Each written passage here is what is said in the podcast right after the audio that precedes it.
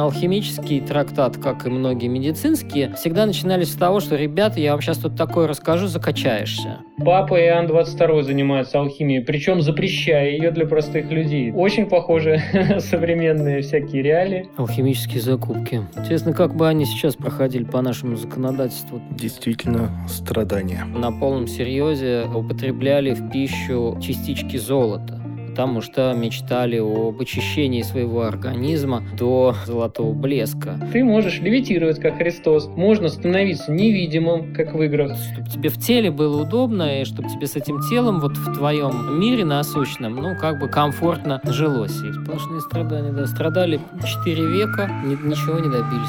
Очень грустно.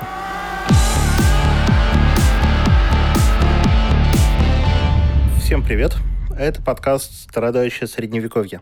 Подкаст о радостях, страданиях, э, пытках, весельях средневековой жизни. Меня зовут Костя Мифтахудинов.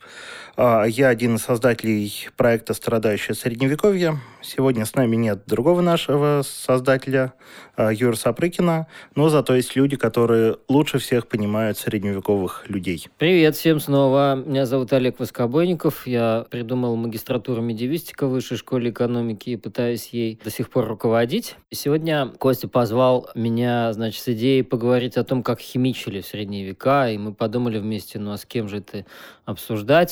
Стали искать по Москве, никого не нашли, решили, что за границей нам поможет. И там, за границей, далеко-далеко, за морями, мы нашли нашего старого друга Сережу Зотова. Сереж, привет.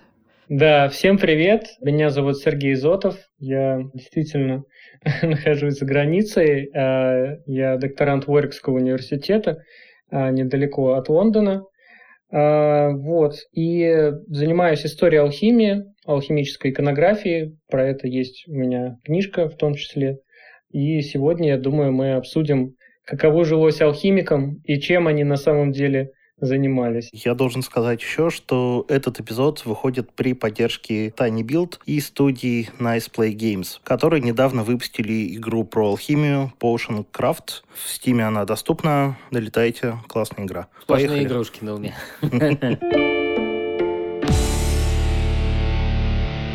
Начать хочу с такого вопроса. Кто вообще такие средневековые алхимики? И откуда они берутся, зачем они берутся.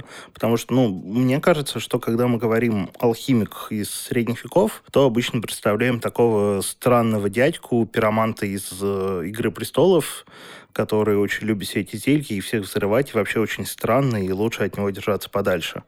А как выглядели настоящие алхимики?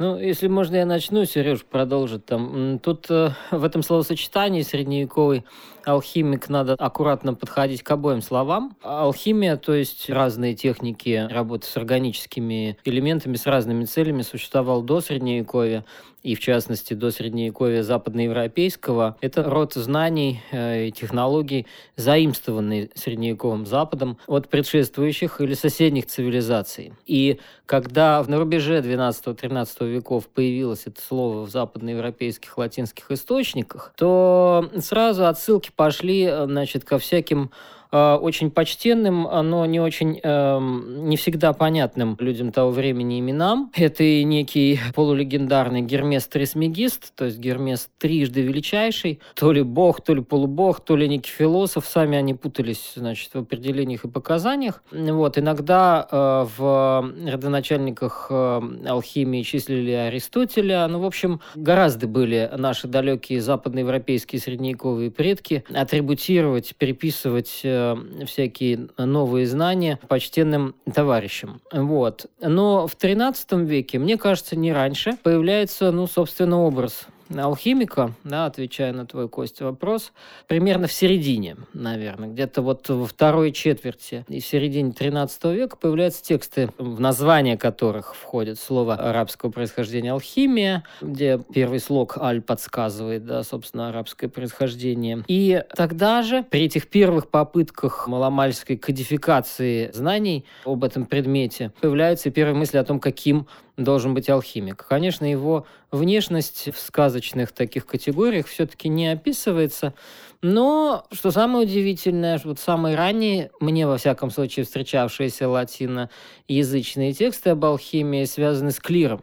Первый из них это Михаил Скотт, астролог, вообще-то профессиональный переводчик шотландского происхождения, живший в Южной Италии, в Италии, немножко в Толедо. В основном его карьера протекала в первой трети 13 века между Толедо и дворами папы императора Фридриха II. Вот. И вместе с астрологией он э, изучал и некоторые тексты по алхимии, хотя мы не можем быть уверены, что он сам действительно что-то там такое химичил. Но э, несколько десятков страниц вроде бы он все-таки написал. В всяком случае, под его именем до нас дошел латинский трактат «Ars Alchimia», то есть «Искусство алхимии».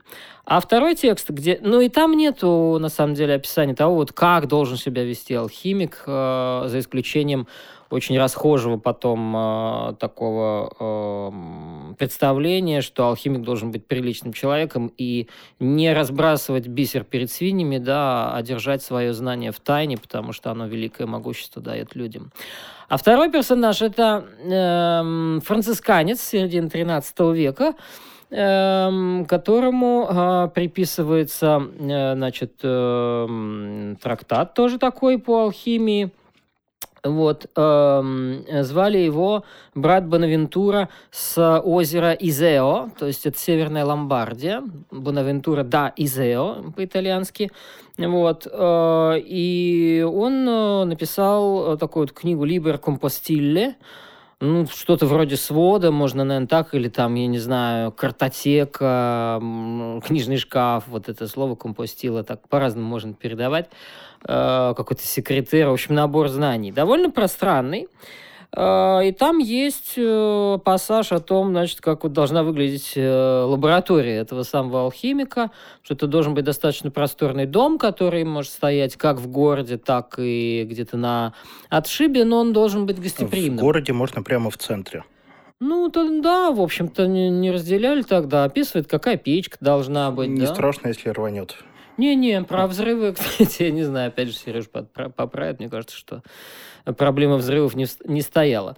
Вот такие вот истоки, да, но все-таки не, его, насколько я помню, его форма одежды там или манера поведения сама по себе не описывается. Сереж, а тебе что встречалось? Мне кажется, что действительно где-то примерно 13 век, да, когда появляется, ну, какой-то уже настоящий, так скажем, образ алхимика, потому что все-таки в Европе уже, ну, века с восьмого ходили какие-то уже тексты, мы, правда, очень мало о них знаем, какие-то разрозненные рецептики, а, какие-то книжечки, переводики с греческого в основном были они языка, но их было очень мало, еще меньше до нас дошло. В них были прекрасные, интересные вещи. Это монахи в основном писали, конечно же, и там были рецепты, как там из петушиных яиц, жабы должны высиживать василисков, и как потом из крови этих василисков, смешанной с кровью рыжих людей, надо готовить золото там. То есть это уже намекает нам на то, что алхимик это что-то, ну, связанное с какой-то магией, с какими-то нехорошими, значит, занятиями черными, такими нестандартными для человека средневековья. Но потом, вот именно после того, как алхимия массово, так скажем, начинает переводиться в XII веке, после Роберта Честерского, который гостил в командировке рядом с э, халифатом, в Испании и набрался там знаний, так сказать. После этого алхимия уже массово проникает в ученую среду а, латиноязычную. И вот Роджер Бекон, например, да, который был одним из первых европейских таких уже мощных алхимиков со своим каким-то именем, у него образ был очень замечательный. Позже ему придумали в веках в 14-15 уже, когда он не жил, что он с помощью алхимии сделал робота, сегодня бы сказали андроида, да, то есть робота, который ходил, выполнял какую-то работу по дому, а, кто-то приписывал ему а, Роджеру Бекону этого робота, кто-то другому монаху и впоследствии святому Альберту великому изобретению такого вот домашнего помощника. И некоторые поговаривали даже, что роботы эти, они писали вообще эти алхимические трактаты и все до кучи остальные сочинения, теологические и так далее, за своих, собственно, владельцев. Про это было тонна литературы, и она до нового времени была популярной. Мне кажется, это, в принципе, свидетельствует о том, что э, фигура алхимика, она была не какой-то загадочной, опасной, а, но при этом всегда практически алхимия ассоциировалась, конечно, с клиром, с священниками, монахами, потому что, ну, в основном у них все эти книжки-то были, то есть кто а, еще все-таки этим занимался. К ремесленникам алхимия, она пришла чуть позже. А из чего был сделан этот робот? Ну, а, там было несколько версий. В одной версии он был из металлов сделан, а в другой он даже из настоящих костей. То есть это такой Франкенштейн средневековый абсолютно. А, из костей, плоти и, все такое прочее. Вот. И там есть э, разные очень страшные а, легенды, что, например, Фома Аквинский, другой, тоже известный средневековый алхимик, на самом деле он не писал ничего алхимического, как и Аристотель, да, но ему приписывали очень многие сочинения. Вот по легенде, опять же, Фома Аквинский, он вообще сжег этого андроида, потому что боялся, что в общем-то, дело это неблагородное, богопротивное, и нельзя, в общем-то, с андроидом жить, тем более, когда он за тебя книги пишет. Мне кажется, сейчас тоже что-то такое происходит.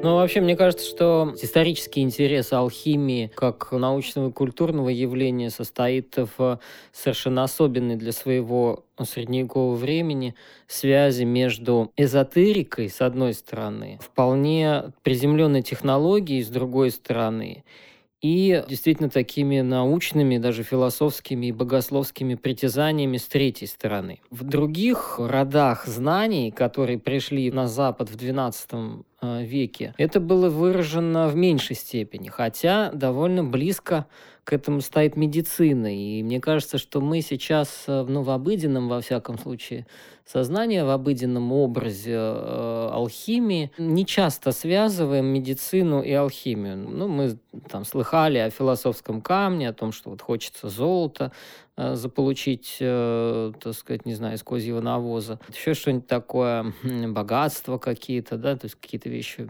весьма приземленные, но одновременно там красивые. А на самом деле, мне кажется, что успех алхимии, в особенности с 13 века, и вплоть до возникновения научной химии, начиная с 17-го, ну, то есть довольно большой период в истории Европы, этот успех связан с тем, что это тоже про человека и про его тело. Представим себе, что на полном серьезе э, в римской курии употребляли в пищу частички золота, потому что мечтали об очищении своего организма до, скажем так, золотого блеска. Вот, и об этом есть некоторые свидетельства в связи с э, одним из первых э, алхимиков, таких знаменитых, Арнальдо из Вилановы.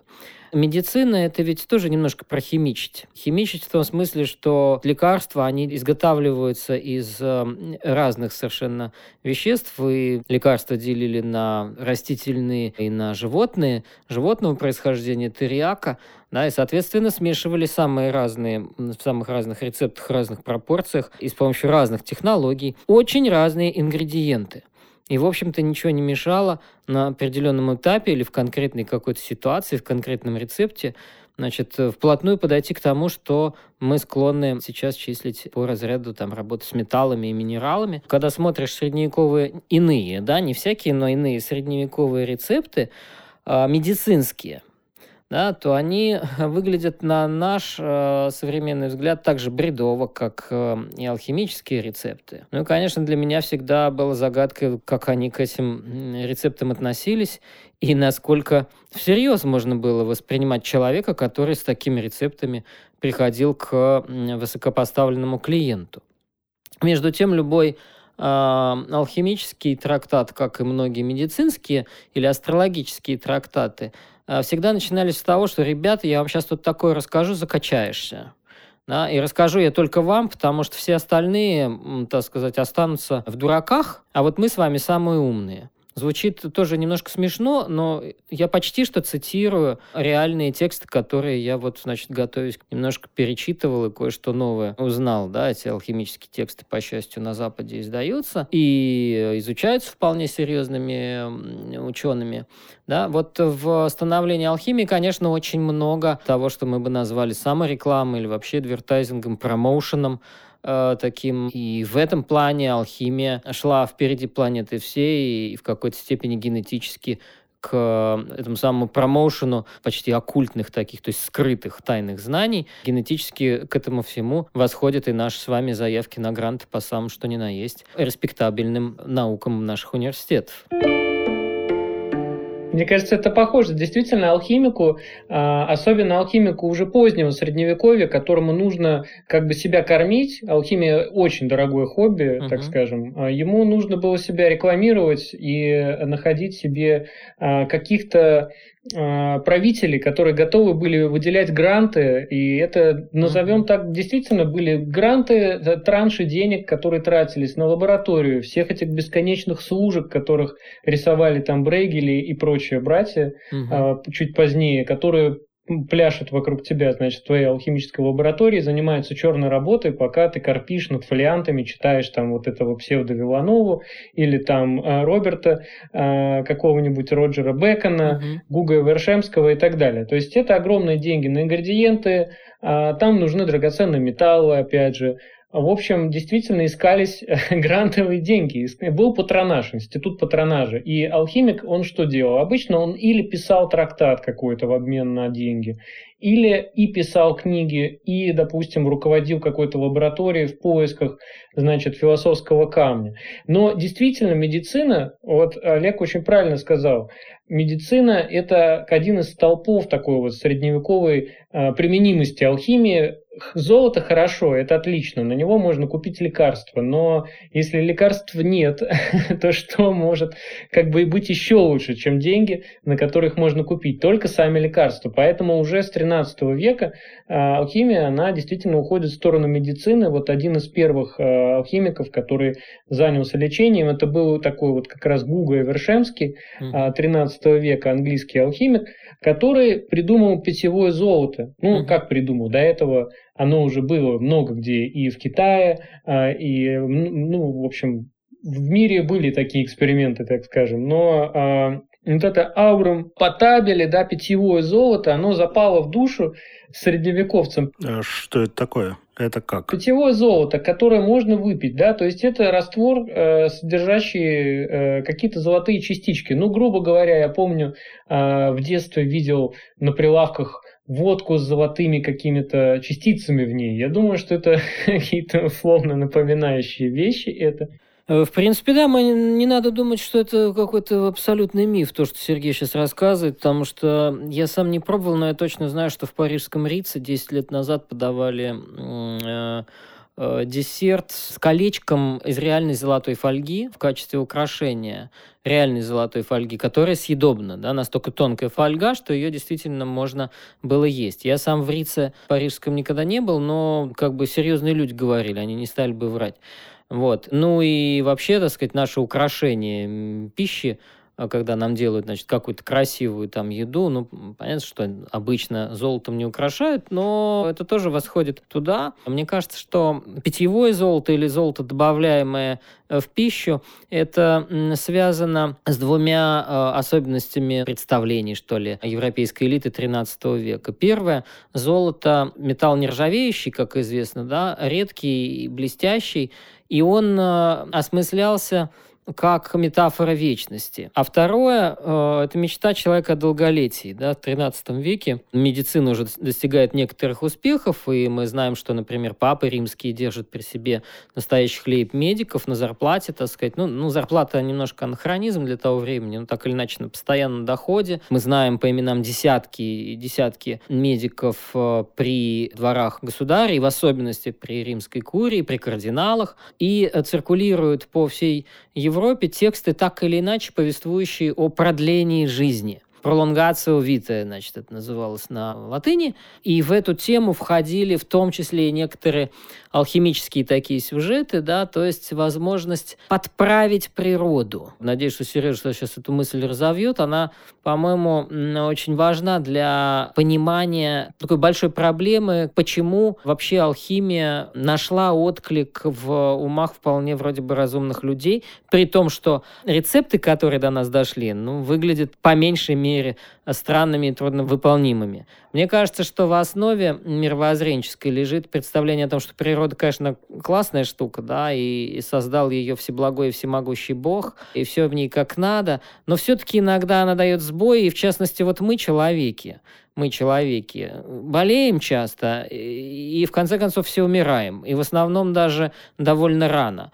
А вот если бы вот мы все умирали бы, как праутцы наши, там, до 800 лет, вот если бы мы могли жить, да, вот тогда было бы как-то поинтереснее бы на свете. Вот давайте попробуем подправить природу.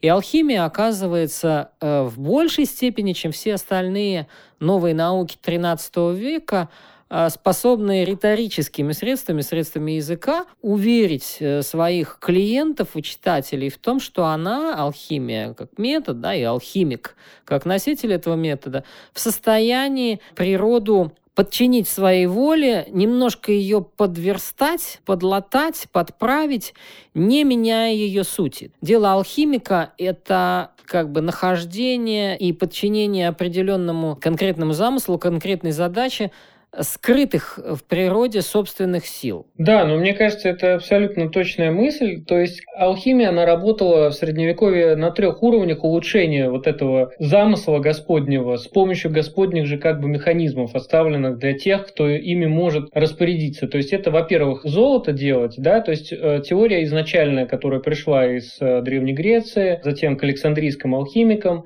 потом к арабам уже и к э, исламским алхимикам, а затем уже через все вот эти многочисленные долгие цепочки переводов уже к европейцам э, с латинскими трактатами. Идея, она какая была? Что Господь вначале создал идеальный мир, в котором было все золото, все металлы были золотом, но потом начинается движение планет, тут астрология как бы как раз подключается, начинается движение планет, и они своим вот светом, они влияют на эти самые металлы, которые в Земле были как бы еще до того, как человек был создан. И вот эти металлы, они пропитываются как бы этими энергиями, мы по-современному можем так сказать, и становятся разными металлами. Их было семь по мысли алхимиков, да, что-то становится медью, что-то становится серебром, ну, а что-то в свинец превращается, что-то в железо, то есть совсем а, в какой-то, простите, отстой.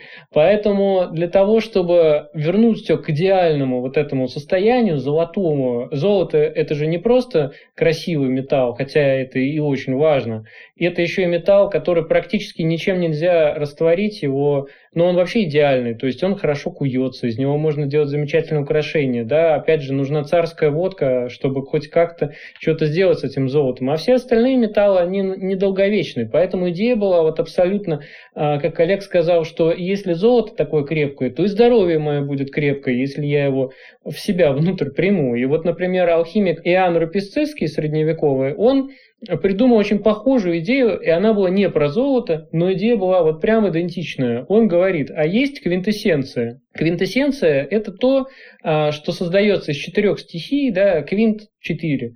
Четыре эссенции вместе соединенные, но этой как бы субстанции на Земле нет. А что он этой субстанцией считал? Он ей считал спирт. Спирт поскольку он, ну, как бы идеален, да, то есть его нельзя в реке зачерпнуть, его э, нельзя на тот момент в магазине купить, да, спирт – это такая субстанция как бы небесная, поэтому если выпить квинтэссенцию, то возможно продлить жизнь, вылечить болезни и так далее. И люди в это верили, как и в теорию с золотом питьевым. Почему? Потому что это казалось некой идеальной, неразрушимой субстанцией, которая передает тебе эти качества. Ты становишься сам нерушимым, как золото, да, идеальным, как спирт.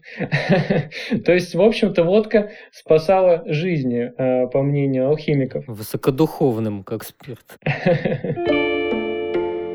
Я полностью согласен, только поправлю. По-моему, идея квинтэссенции в том, что это не четвертая, а пятая субстанция, это пятое вещество, которое возникает из союза четырех стихий. Потому что квинт все-таки пятый, да? И... Да, да, да, пятый, пятый из четырех стихий. Пятая как бы такая вот совершенная субстанция, но при этом если я правильно тоже понимаю эту идею, если тебя правильно понимаю, принципиально важно то, что над природой не совершается никакого насилия. Да? Это гармонический такой как бы процесс, а, основанный на неком не сакральном, конечно, знании, это неправильно будет сказать, это знание, в общем-то, глубоко земное. Я их относительно немного читал химических трактатов, но я не видел там какого-то большого плетения словес и слишком обширных отсылок к Богу. Даже тот же францисканец Бонавентура. Представим себе, что это францисканец, ну так скажем, второго поколения, да, который еще мог застать теоретически в живых основателей ордена Франциска Осиского, которого мы никак не будем числить в, в, уж точно не будем числить в алхимиках, да, но он говорит, «Э, помолимся Богу и пойдем дальше. И дальше говорит, ну, ребята, знание это такое, оно благоприобретенное, я начитался массу всяких книг, и вот у меня здесь мастерская, Значит, прямо вот тут э, в конвенте в Венеции, он жил в Венеции э, в середине 13 века, и там написал э, эту свою книжицу, кстати, не маленькую, с массой всяких рецептов, вполне конкретных. И говорит, вот очень удобное место называется Лавиния, то есть виноградник. Да, мы представим себе, не знаю, что там за виноградник мог быть в Венеции, но какой-то вот, значит, виноградник, где жили францисканцы. Говорит, очень удобно. Никто тебя не трогает, да, меня отпускают со службы, я здесь, значит, занимаюсь вот своими делами, общаюсь только с приличными людьми, братьями э, моими по ордену и мирянами, но только с такими, которые, значит, вообще секут, э, умные, интеллектуалы такие. Я им рассказываю, они мне рассказывают, набираемся опыта, и слово опыт, экспериментум, да, вот он э, обретает именно здесь, в алхимии, для своего времени весьма новый смысл. Это не значит, что, когда алхимик говорит, ну, по моим представлениям, когда алхимик говорит экспертус сум, да, или экспериментум какой-то вот он называет, да, в своем латинском тексте, это не значит, что поставлен эксперимент, который может быть итерирован, повторен, и все будет то же самое. Не значит, что описаны лабораторные условия точно, которые надо повторить.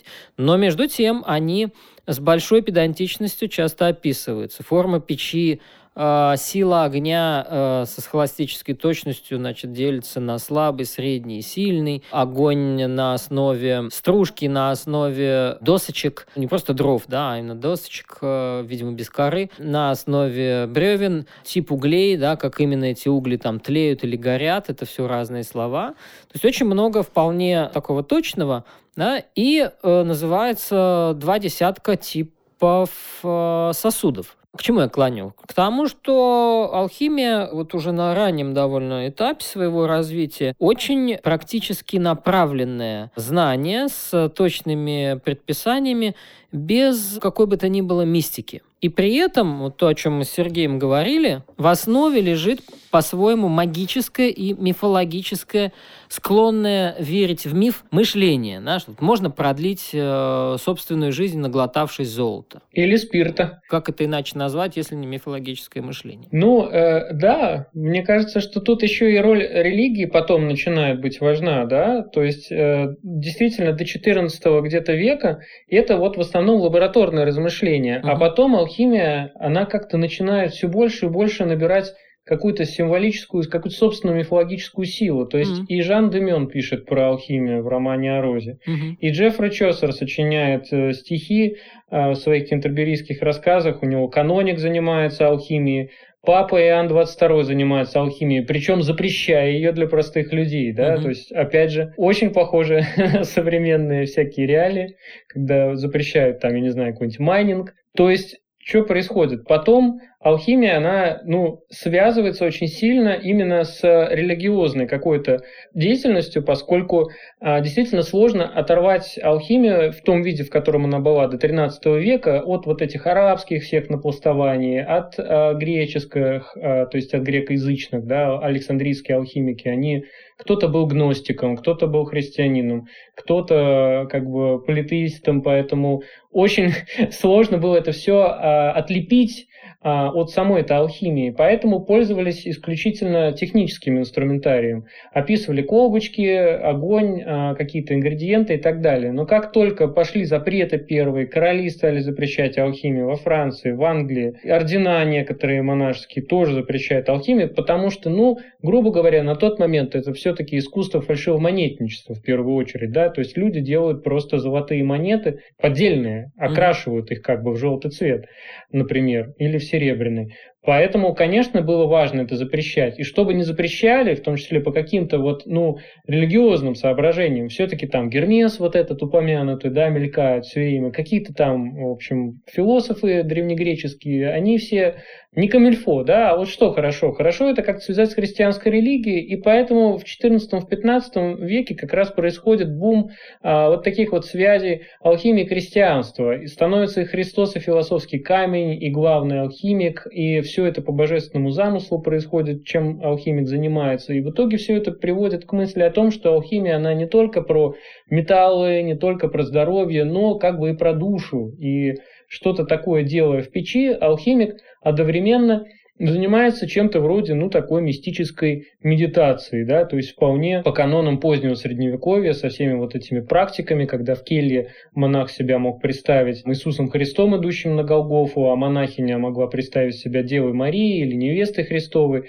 Тем же самым становится алхимик. Причем все эти ходы, они прописаны уже в грекоязычной алхимии третьего века. То есть уже там написано, что алхимия – это, в общем-то, попытка мир вернуть к идеальному, вот этому райскому состоянию.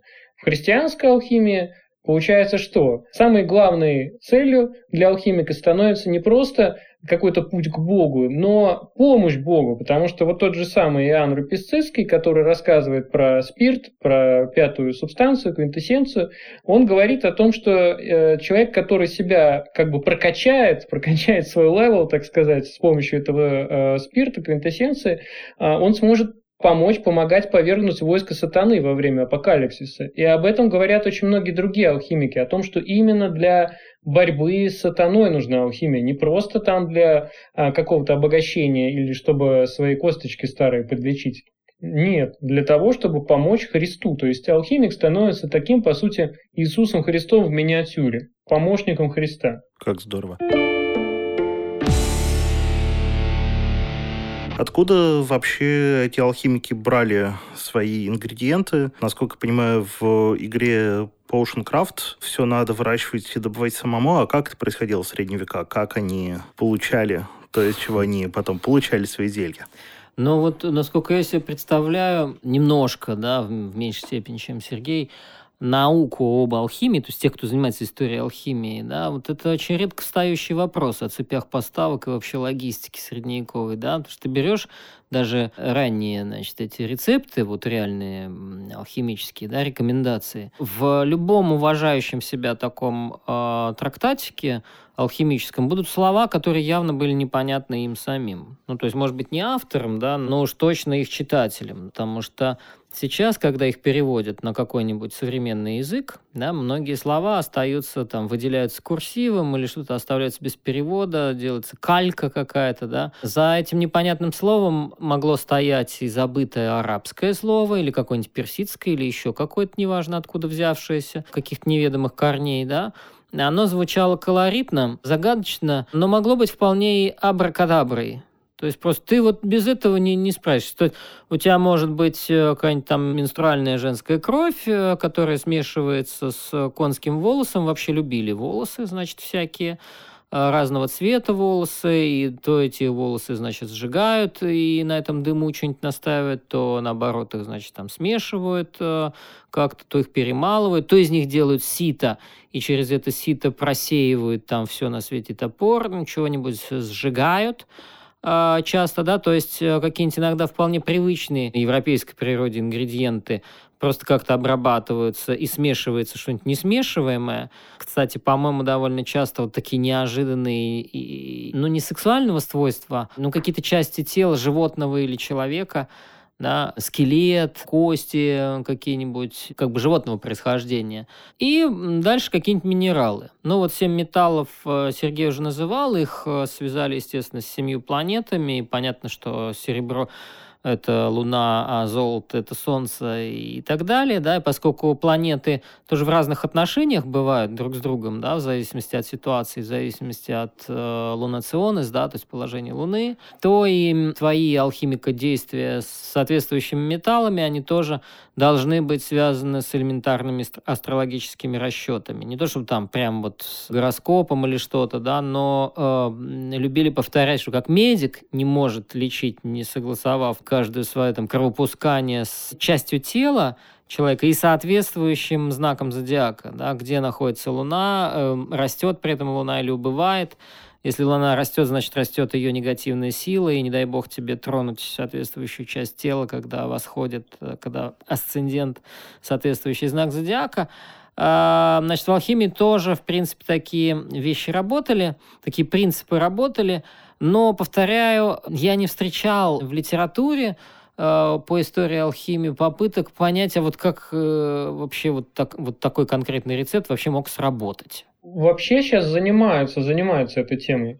Пытаются понять именно вот действительно, как эти поставки происходили, что это были за э, вещества вообще. Угу. И этим занимаются особенно активно химики немецкие угу. и немножко американские. Угу. И у них прям стоят печи такие современные, да, там э, Siemens, Bosch, я не знаю, такие крутые печи химические. Угу. У них есть ингредиенты. Они берут трактаты, переводят их, смотрят, где какой э, там зашифрованный ингредиент. То есть mm-hmm. они шифровали это все, писали действительно абракадабру, которую они сами не понимали. Поэтому важно найти было им э, для этого проекта, этих проектов сейчас несколько в мире идет, именно по восстановлению рецептов греческих, сирийских, средневековых там mm-hmm. и так далее. Так надо нам тоже магистрскую программу открыть такую, программу прикладной алхимии, что-нибудь такое, и инквизиционных процессов. Почему бы нет, кстати говоря. Между прочим, действительно классная идея. Вот они, например, сейчас пытаются проверить, можно ли сделать философский камень из слюны. То есть такой рецепт реально существовал. Уже в новое время, правда, не в средневековье. И по их расчетам вроде как можно. Естественно, это не единственный ингредиент. А это так скажем, один из самых безобидных, абсурдных ингредиентов алхимических. Там ну, а слюна-то, наверное, должна кровь... быть э, Василиска там или Феникса. Да, удивительным образом человеческая. Чего там только человеческого нет. Кроме слюны, практически все субстанции, которые человек может произвести. Ну, То есть да. менструальная кровь, сперма, кровь угу. обычная, опять же, порошок из истлевших трупов, вот это то, что называли словом мумия, да? Да. То есть это все абсолютные волосы даже, то есть все вот эти вещи, они, конечно же, применялись. Причем иногда практически невозможно понять, это был действительно ингредиент или какой-то шифр. Потому что, например, даже еще у египтян очень часто в рецептах медицинских, они не алхимичили, но вот протоалхимические рецепты, у них там было, допустим, дерьмо крокодила, да, и это был шифр. То есть не имелось в виду, что кто-то должен взять и вот смешать его там с какими-то металлами. Но люди, которые этого не понимали, не владели, так скажем, какой-то терминологией базовой, да, они действительно брали дерьмо крокодила, и у них ничего не получалось. То есть расчет был именно на этом, угу. что человек не поймет. То есть они специально писали какие-то такие уничижительные штуки, что типа ты дебил, сходи, возьми дерьмо крокодила, мы все посмеемся над тем, какой ты тупой, а на самом деле это что-то другое, или это как-то не настолько прямо работало? Да, такое было, причем это продолжалось, ну, как минимум до 17 века. Например, были рецепты философского камня из человеческого дерьма, из мочи. И в 1669, кажется, году, например, был такой э, ремесленник Хених Брандт. Он прочитал такой рецепт. И жил он в Гамбурге и подумал, ну, мочи-то у нас завались, сейчас мы тут сделаем все, золото, философский камень, сейчас все будет. И он начал это все выпаривать, и у него получилось светящееся вещество. Он подумал, что это и есть философский камень, ну,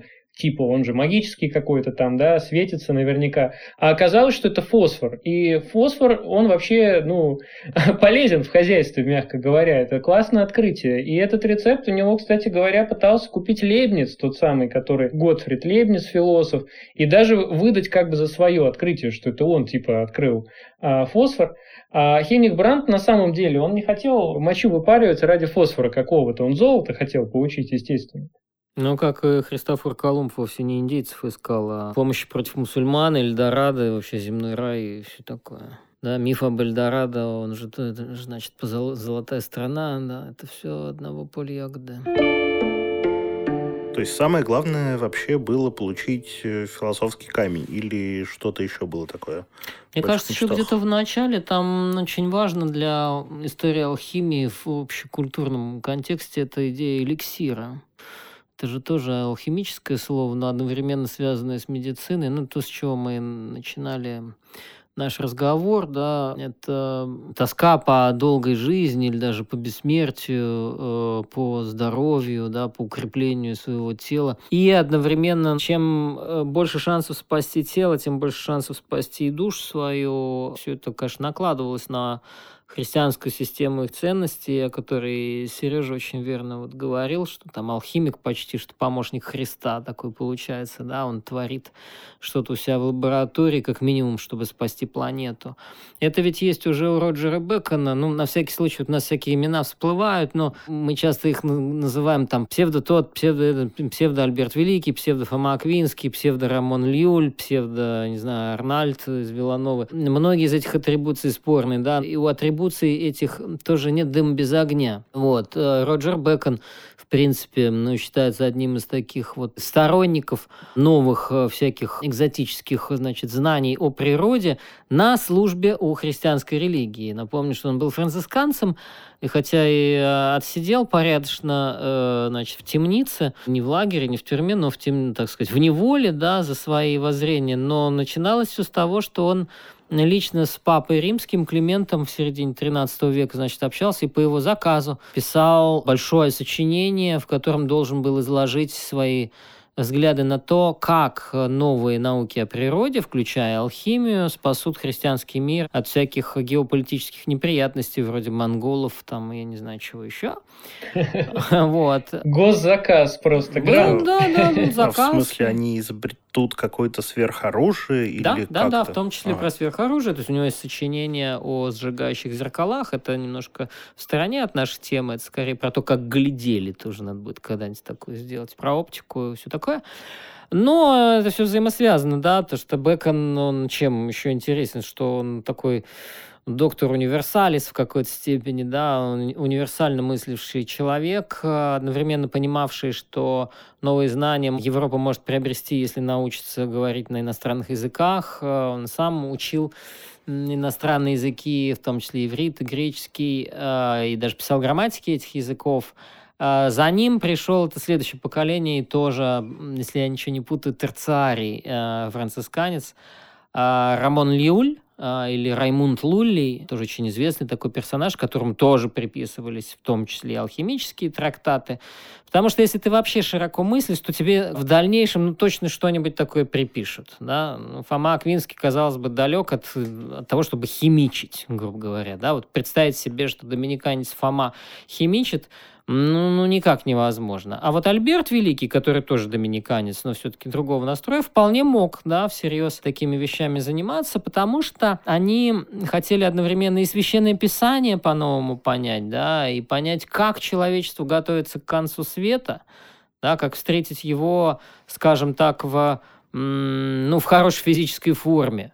Вот, наверное, такое выражение, при всем его анахронизме, никакой физкультуры, конечно, тогда не было, да, но идея э, фитнеса в кавычках, да, хочется так махнуть пальцами, показать кавычки, да, фитнес, фитнес это же ну, как бы соответствие тому, что вот, чтобы тебе в теле было удобно, и чтобы тебе с этим телом вот в твоем мире насущном, ну, как бы комфортно жилось. И в какой-то степени алхимия – это поиск тоже такого комфорта для тела и для, для твоей повседневной жизни – и одновременно богатство. Поэтому описываются, значит, процедуры получения тех самых драгоценных металлов, прежде всего золота и серебра. Мне кажется, про фитнес прям отличная мысль. Во всяком случае, сказано было про зеркало, вот это, да, которое в войне поможет победить, сжечь mm-hmm. там корабли, как типа греки делали.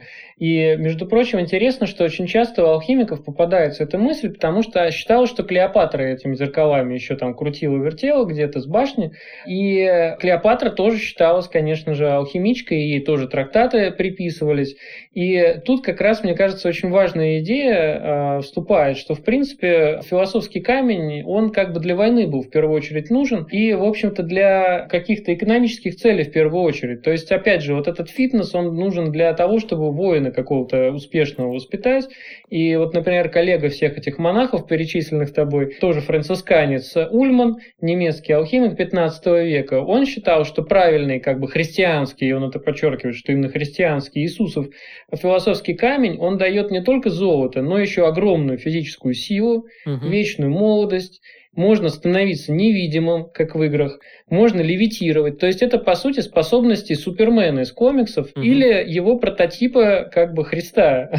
То есть ты можешь левитировать, как Христос это делал, а ты можешь невидимым становиться, да, Христос угу. в Маусе и так далее. То есть э, можно болезни лечить. И он прям перечисляет большой список, и там всякие насущные самые болезни, которые, видимо, в 15 веке были ну, самыми неприятными. Геморрой, там, кашель, рвота, да, подагра. То есть вот эти вот вещи, они волновали алхимиков не меньше, чем, а, собственно, золото производства. И самое, что меня обескуражило, а, Ульман, например, говорит, что владельцу философского камня, да, то есть даже не тому, кто его как бы внутрь принимает, но просто кто достиг э, его производства, ему никогда не опостылит его дело, никогда не опостылит работа, он будет в хорошем настроении. Вот это абсолютно как бы современная какая-то парадигма успешного успеха, да, то есть ты должен не только много денег зарабатывать, но и улыбаться, хорошо выглядеть и кайфовать от того, что ты делаешь. И все это давал человеку философский камень, хотя бы а, как минимум по воззрениям вот этого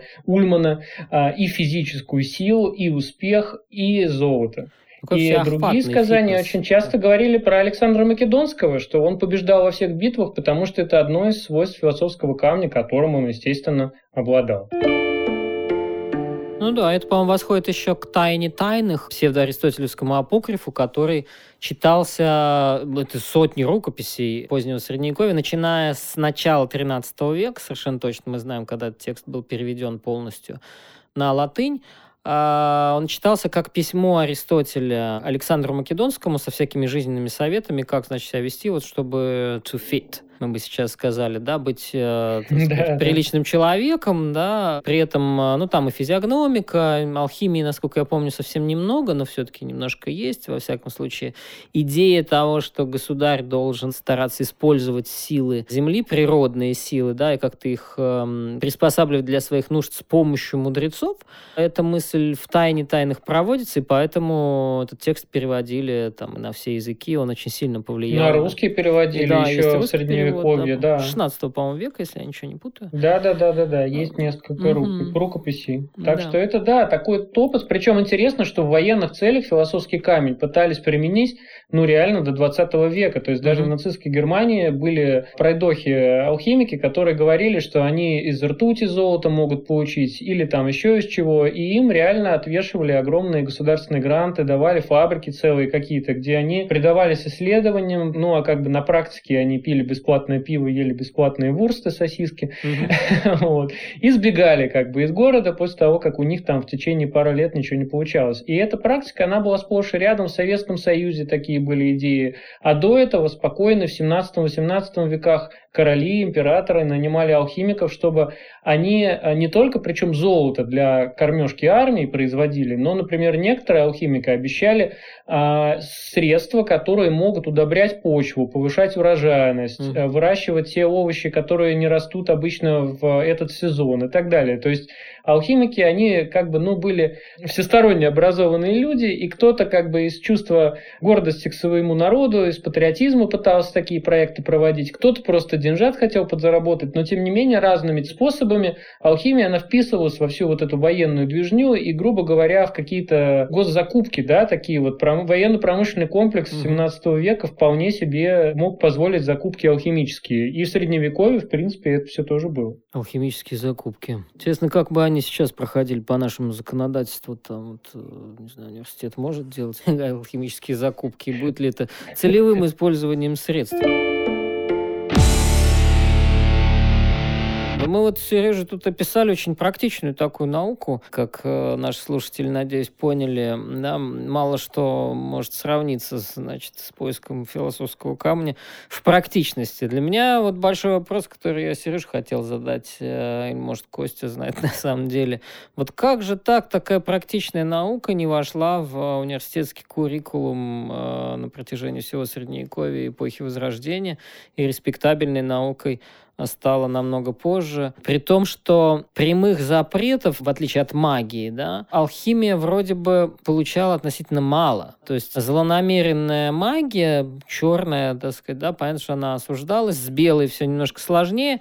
Ну и главное, что вплоть до 16 века институт цензуры, цензура штука весьма растяжимая, да, то есть если церковь запрещает, это э, еще не значит, что все тут же, значит, по струнке выстроились, потому что э, вся культура двора светского, начиная, по крайней мере, вот с 13 века, вряд ли раньше, но с 13 века точно, она развивается часто в пику церкви, даже не для того, чтобы уесть, как говорится, церковь, а потому что раз церковь говорит, что это нельзя, Значит, здесь может быть что-то такое вот, э, вот наше, не церковное, а светское, вместе мирское такое, да, вместе с выделением э, светской культуры в целом в позднее средневековье, да, появляется такой вот феномен, как придворные знания, знания при дворе, потому что дворы срабатывают как э, в какой-то степени крыша, да, мы бы сейчас сказали, гарантия неприкосновенности для, может быть, не глупого человека, там почти ученого, алхимика, который что-то там химичит,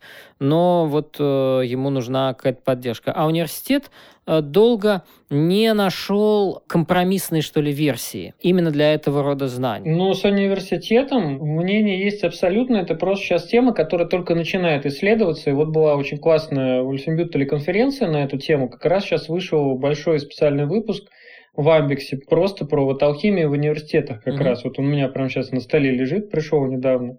Проблема в основном в чем была? Даже не в религиозном каком-то конфликте, а банально в том, что средневековая а, университетская корпорация, она не признавала эмпирические науки. То есть хирургия это что такое? Это же не какие-то там трактаты Галена, да, это mm-hmm. вот какие-то там люди копошатся, все эти черви в ранах, кому это надо. Mm-hmm. То же самое химия алхимия, как бы мы ее ни называли, это ну, что-то, в общем-то, ремесленническое и недостойное университетского курса. Поэтому к текстам про алхимию никто никогда из серьезных ученых университетских не прикасался. Угу. Но после Фрэнсиса Бэкона, вот мы Роджера упоминали много раз, в связи с его связями с алхимией. А вот Фрэнсис Бэкон, он в новом органоне как раз, ну это уже понятно, 1620 год, это не средневековье, но он критикует, да, а, что неэмпирическое знание захватило как бы все, э, все кафедры. И mm-hmm. поэтому в Европе появляются медицинские кафедры, химические кафедры. И, естественно, туда тянутся люди, которые алхимией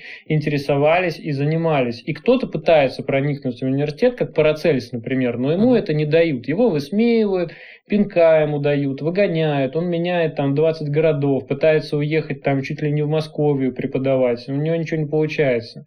Но потом, например, э, в Базеле начинается очень мощная поддержка университетской алхимии, поскольку там ну, было лобби, так скажем, людей, которых алхимия интересовала. И магия и прочие вещи, они там гримуары издают у себя, например, издают Коран, то есть они вообще какими-то безумными по тем временам проектами занимаются в 16 веке. И вот там э, студенты Э, стягиваются со всей Европы защищать диссертации по алхимии, потому что угу. только там сидел такой э, Теодор Цвингер, доктор медицины, у которого было большое хобби, занятие вот как раз лечебной алхимией, и он и его друзья, они как бы помогали другим людям защищать алхимические диссертации, и это были имена вот самые-самые передовые. Все эти алхимики, Генрих Кунрад, там, Михаил Майер, они были и личными врачами императоров, и разными авторами самых популярных алхимических трактатов того времени. То есть они все, в общем, кто по одной, а кто-то даже по две, тогда это было не как сегодня, да, тогда можно было хоть 10 диссертаций защитить, они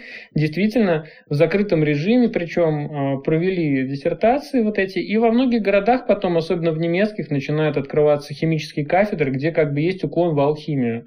В Марбурге там, в Хельштете, например, а, в других странах тоже потихоньку это все начинается. Но Но проблема в том, что как раз э, примерно в 16-17 веках же происходит и закат алхимии. Люди начинают в ней разочаровываться. Угу. А особенно в 17 веке богатые люди, императоры, цари, герцоги, там всякие курфюрсты немецкие, они финансируют алхимию и как бы разоряются за счет этого. Они не достигают ничего, поэтому, конечно, сложно в университет вписать то, что на практике не работает. Медицина-то она хотя бы, ну, работала хоть как-то. Ну.